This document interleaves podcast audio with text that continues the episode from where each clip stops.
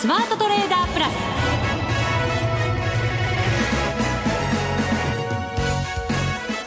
全国のリスナーの皆さんこんにちは。内田まさです。ここからの時間はザ・スマートトレーダープラスをお送りしていきます。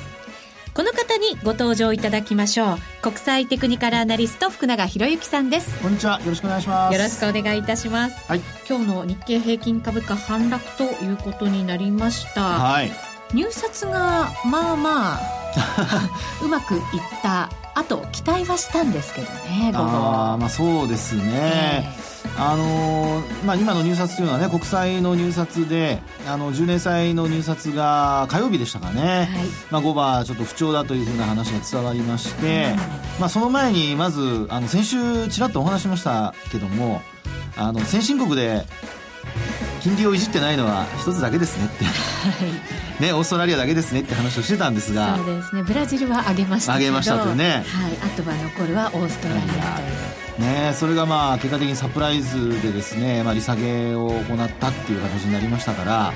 い、それを受けてといったら何なんですけどもその後ですよね。あのまあ、5ドル売りの、まあ、円買いというような流れになって、うん、ただそのおまあ、発表された当初といいますかねそのすぐのリアルタイムの時には実はドル円ってドルが上がってたんですよね。はい上がってました、ええ。というのはこれやっぱりあのクロスレートなので基本その、まあ、ドル円で、えー、その円が買われてですね。であの今度ドル5ドルですね、はい、あの5ドルストレートっていうところであの、まあ、ドルが強かったので。そうです、ね、5ドルが下がるから、はい、0ドルが上がるというこうシーソーのようなね。そうですね、はい、でそれにつられて、まあ、ドル円でもドルが買われるというようなそんな流れだったんですけども、まあ、その債券のね国債の入札不調と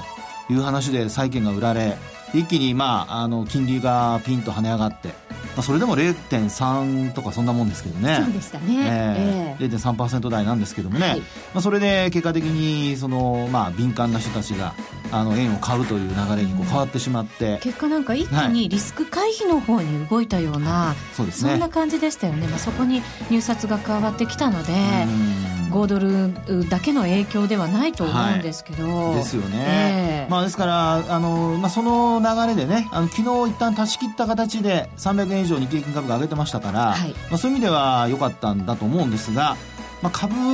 そのチャート的には実はあんまりあの上げ方っていうのは良くなくて、うん、えーというのはあのいわゆるその行き違い線っていうのができるかどうかっていうのが、まあ、これまでのポイントなんですよ。うん、であの行き違い線が実際にはこうできてなくてですね。行き違い線というのはあの前日の陰線があってその陰線の、まあ、寄り付きのところを超えてあるいは寄り付きのところ近辺から、えー、株価上昇してスタートすると、うん、ところが昨日の上昇っていうのはその陰線の中で始まってるんですよね。はいですからあのそれでなおかつあの、まあ、寄り付きの価格は上回ったものの前日の寄り付きの価格が上回ったものの上髭終わってるという形でですね、これっていうのはやっぱりあの、まあ、強さでいうとそれほど強くないという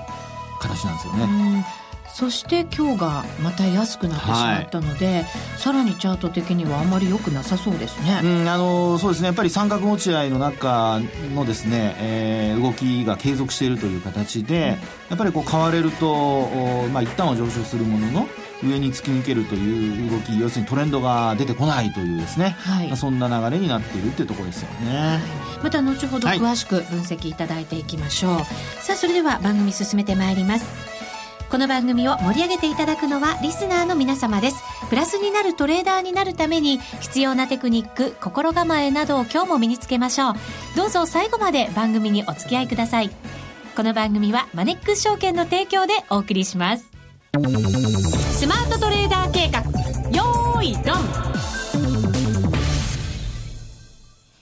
さあ、それではまずは、為替市場から見ていきたいと思います。はい。えー、今日のドル円ですが、えっ、ー、と、お昼頃ですね、その30年債の入札を無事に終えたところで、ポンと上に跳ねたんですが、はい、そこが絶好の売り場のような形になってしまいまして、はい、117円台の前半まで来ました。今はちょっと戻りかけて117円21銭から22銭ぐらいということですが、はい、まあ安値圏での推移ですね。そうですね。あの、まあ、今の話にありましたように、12時半頃に、まあ、あの、ドルが買われてですね、まあ、要は円が、円が売られて、えー、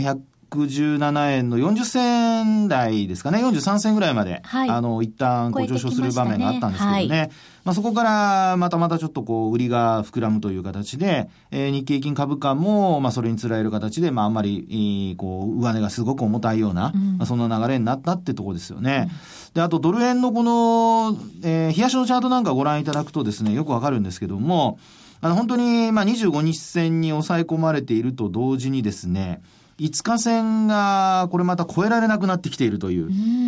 弱い動きに変わってきてるんですよね。これチャート見ると本当に上値が重いんだなっていうのが よくわかりますよね。はい、そうですよね。ええただ、その110、まあ、仮にですけども、ここからもし、もうちょっと下げるような場面があったとした場合ですね、えー、75日線がまず上向きであると同時に、116円前後っていうのが、あの、1月、2月のこれ安値になってるんですよね。うん特にあの2月、え、1月、あ、ごめんなさい、1月、そうですね。1月で見ると、えー、っと、1月の16ですかね。はい。まあ、ここで、あの、一旦取引時間中に116円割る場面がありまして、115円の85銭台だとか。はい。それからあと12月ですね。昨年12月ですと16日、これも16なんですけども、本当だ。はい。株もその辺で安値つけることが結構ね。そうそう。続いてますけどね。ね、ですからちょっとですね、サイクル的には、まあ、月中、まあ、月の半ば、ええ、まあ、この辺に安値をつけに行くっていうのがですね、12月、1月と続いていると。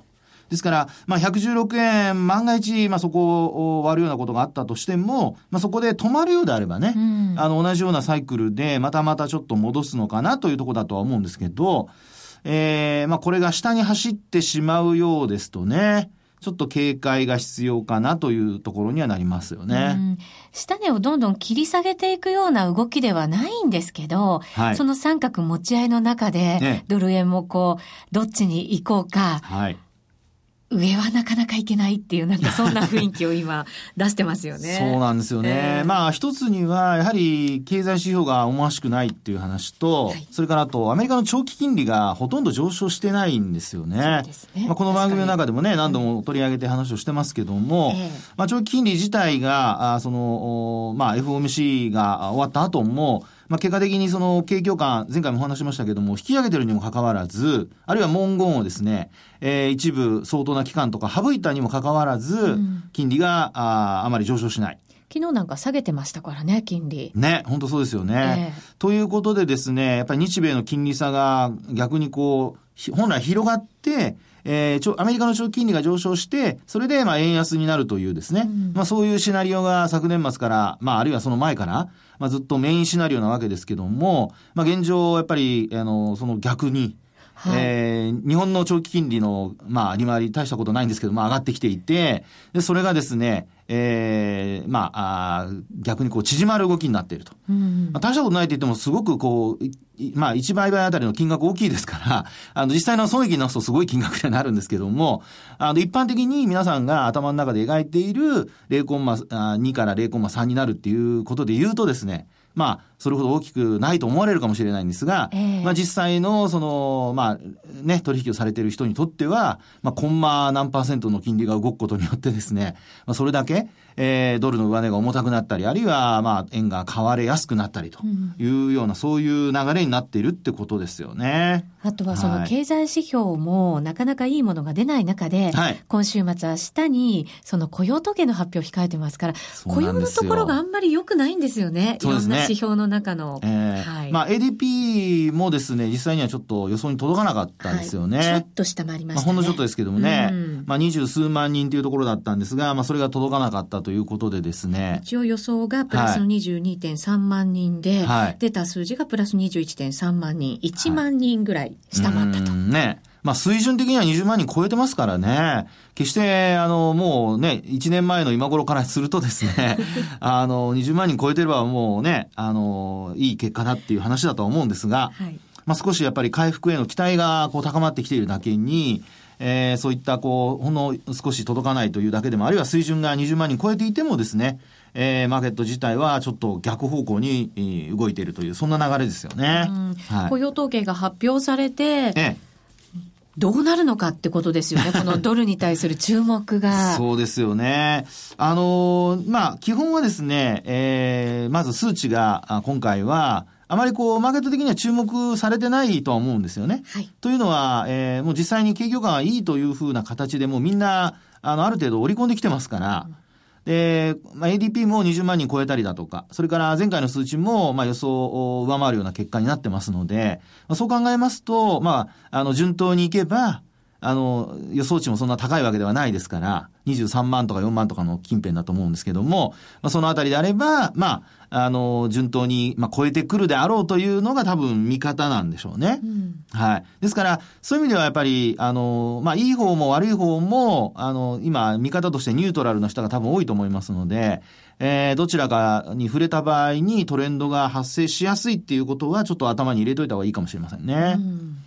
で、まあ、冷やしのチャートをね、あの、冒頭にもお話しましたけど、あの、形状的には、あ上値がどんどん切り下がってくる、はい、えー、三角持ち合いなんですよね。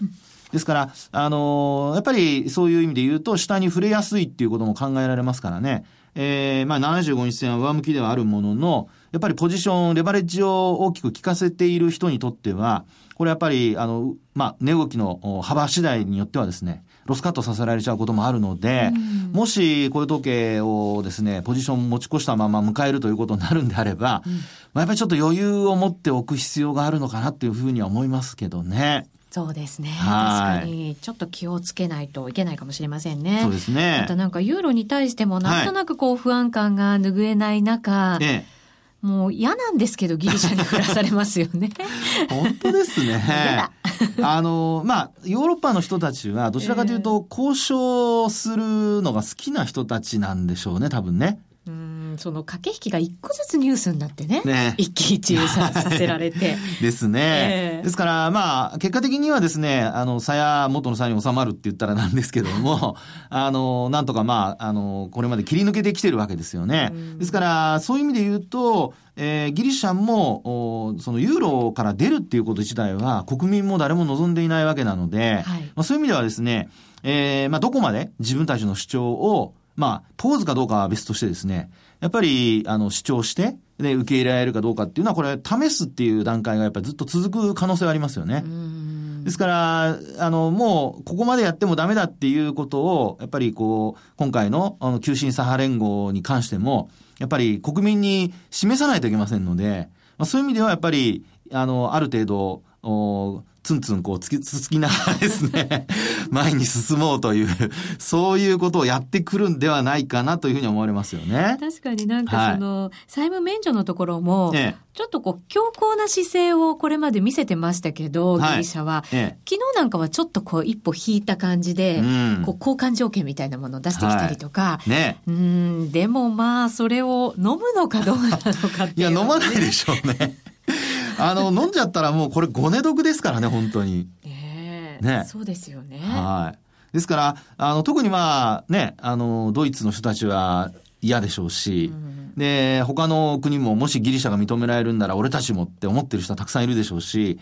えー、特にやっぱりスペインのね、カタルーニャ地方だとか、そういったところは、まあ、あの、イギリスのね、えー、スコットランドが独立するって言った時には、その時にまたデモがこう進んだりだとか、広がったりだとかですね、まあ、そういう動きもありましたので、まあ、そう考えますと本当に、あの、堤防ね、あの、針の穴ほどでも決壊した途端に、わっとそこから水が溢れるっていうようなことになりかねませんからね。ですから、まあ、あの EU だとか、あとトロイカと言われるね、えー、その、人たちは、管理している人たちは、まあ基本的には今の、えー、姿勢、あるいはこう取り決めを守ってほしいと。いう流れだと思いますからね。うん、まあ、そういう意味ではそれを、あの、破ろうとするギリシャとの戦いなので、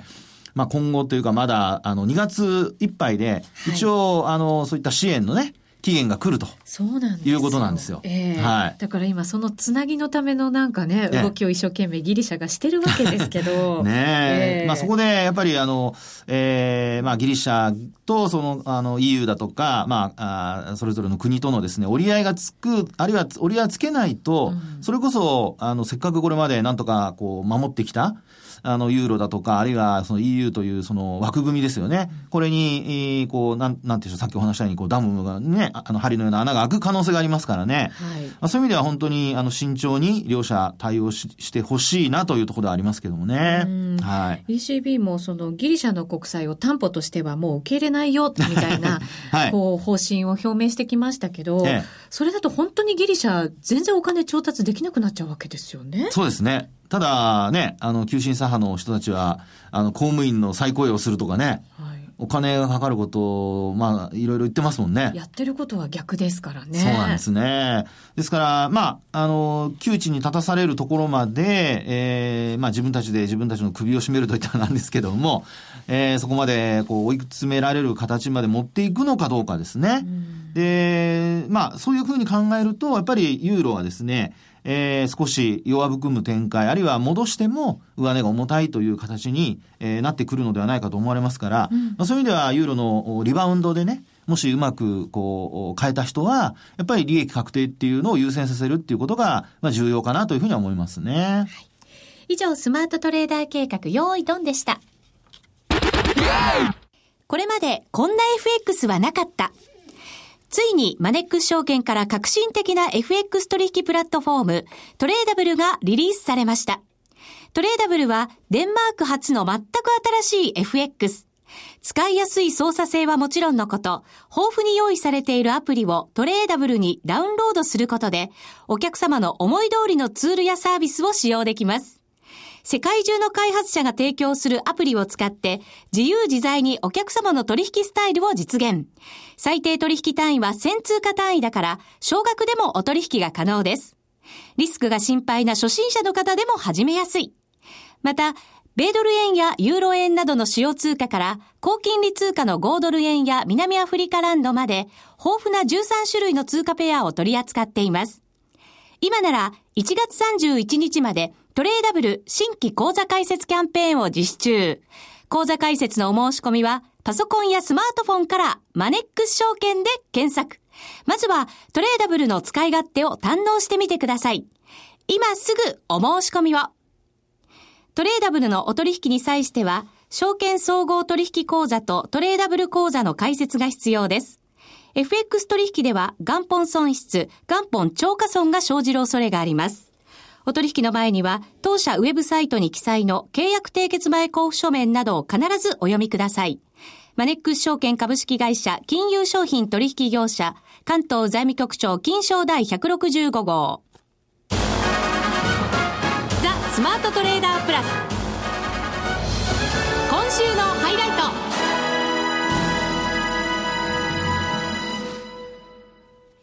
ト。さて、ここからは、株式市場について解説をいただくことにしましょう。日経平均株価、はい、今日は174円12銭安、17,504円62銭反落、トピックスも反落、はい、そしてマザーズ指数も反落ということになっています。ね、はい、あの、昨日の大幅高の反動と言ってしまえばそれまでですけども、あの、ちょっとやっぱり、あの、一日上値が重たい展開だったですよね。そうですね。そんな中、出来高じゃないや、売買代金が今年最大ですか。はい、うん。まあやっぱり、あの、商い膨らんだんですよね。そうですね。2兆8515億円。このところね、はい、ちょっと膨らみ気味ではありましたけどね。そうですね。えー、あの、えー、決算発表シーズンに入ってというか、1月下旬ぐらいからですかね、うん、あの、少しずつマーケットの中で、えー、商いがこう膨らみ始めて、はい、で、先週金曜日でしたかね、あの、まあ、2兆6千億ぐらい。えー、2兆7545億円できてました。でしたね。はい。で、まあ、このところずっと2兆円超えが続いているという流れで、うん、今日、あの、2兆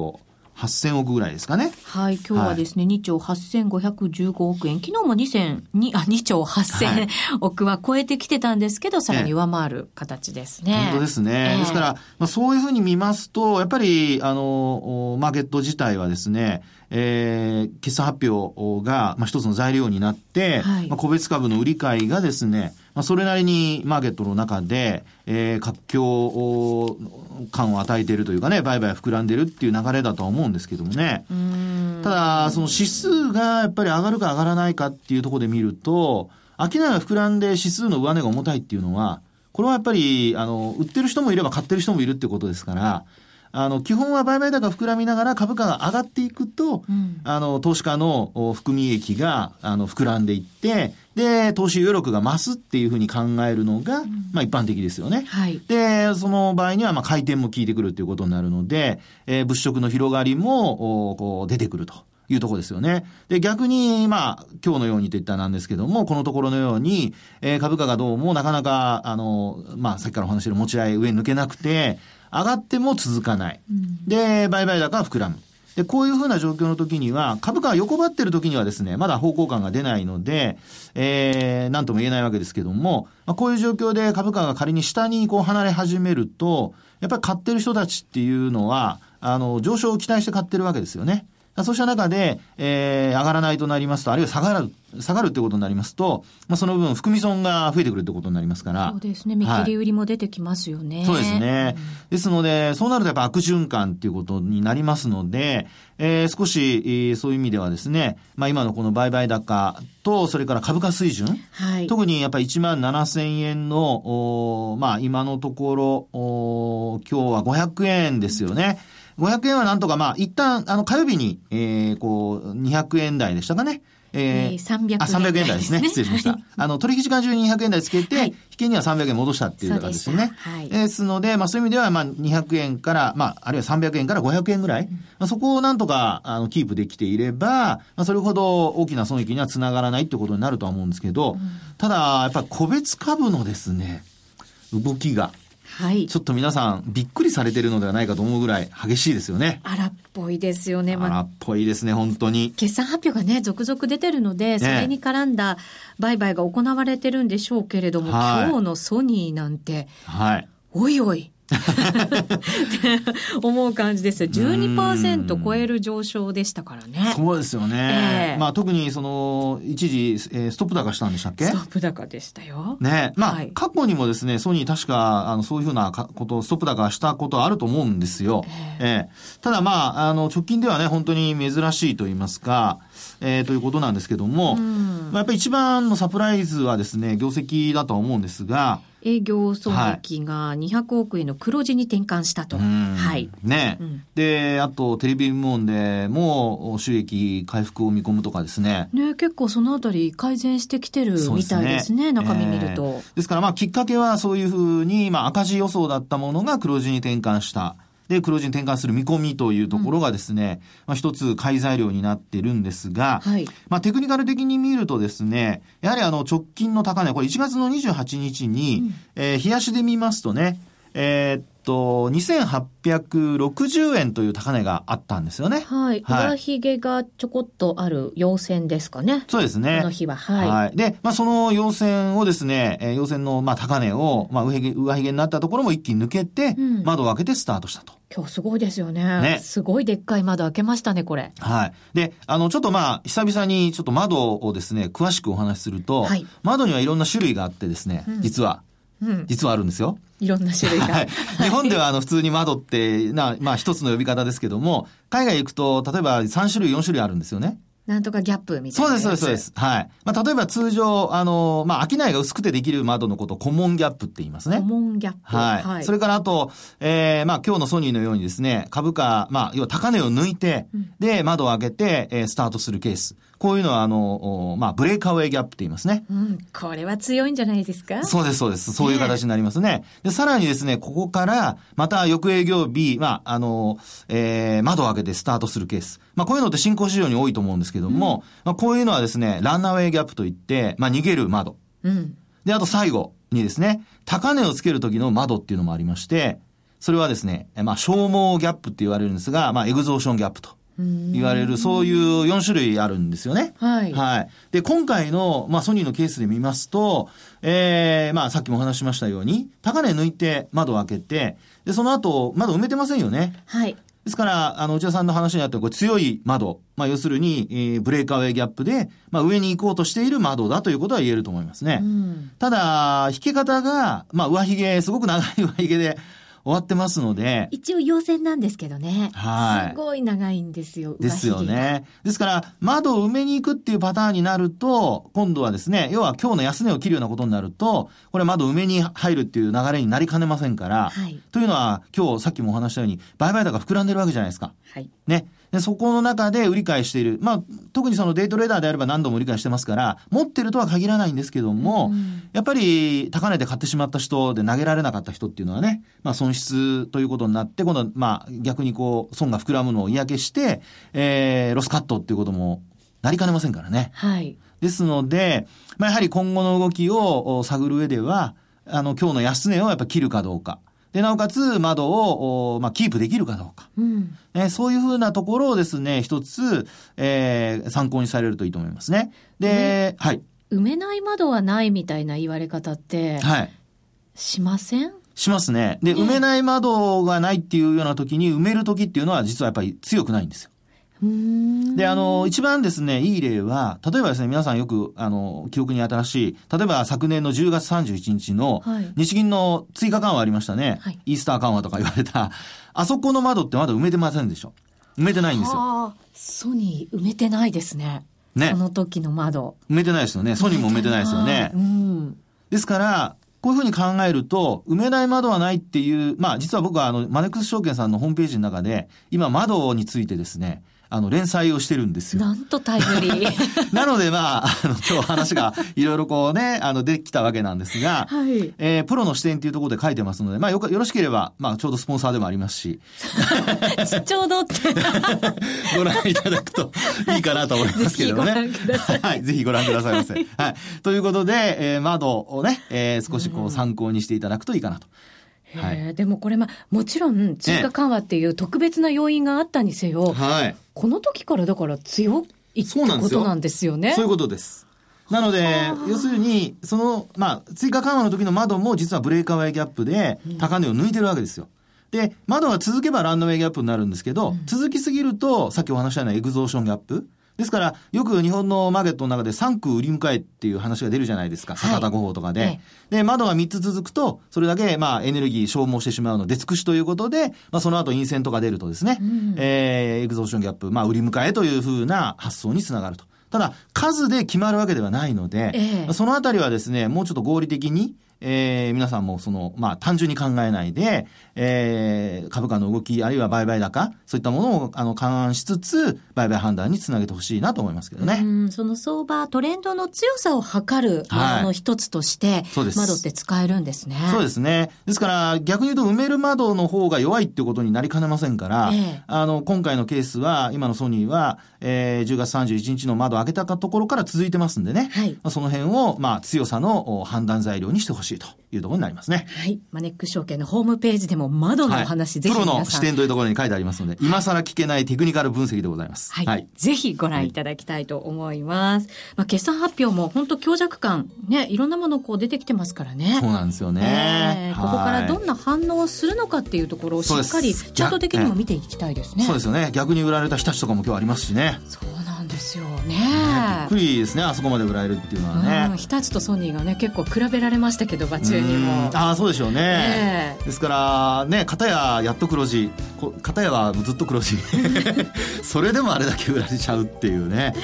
このギャップですから、まあ、ファンダメンタルズだけじゃなくてやっぱテクニカルでですね売買タイミングあるいはトレンド、うん、それから今お話したような窓、まあ、そういったこともやっぱりちゃんと考えて総合的に判断しないと、えーまあ、うまく利益を上げられませんねという一つの、まあ、難しくなってきているのかなってところだと思いますね。はい、わかりましたこれからも決算注目いただいてまた明日は雇用統計が発表されますので、はい、そうですね、こちらもぜひ注意いただきたいと思います。はい、ここまでのお相手は福永博之と内田まさでお送りしました。それでは皆さんまた来週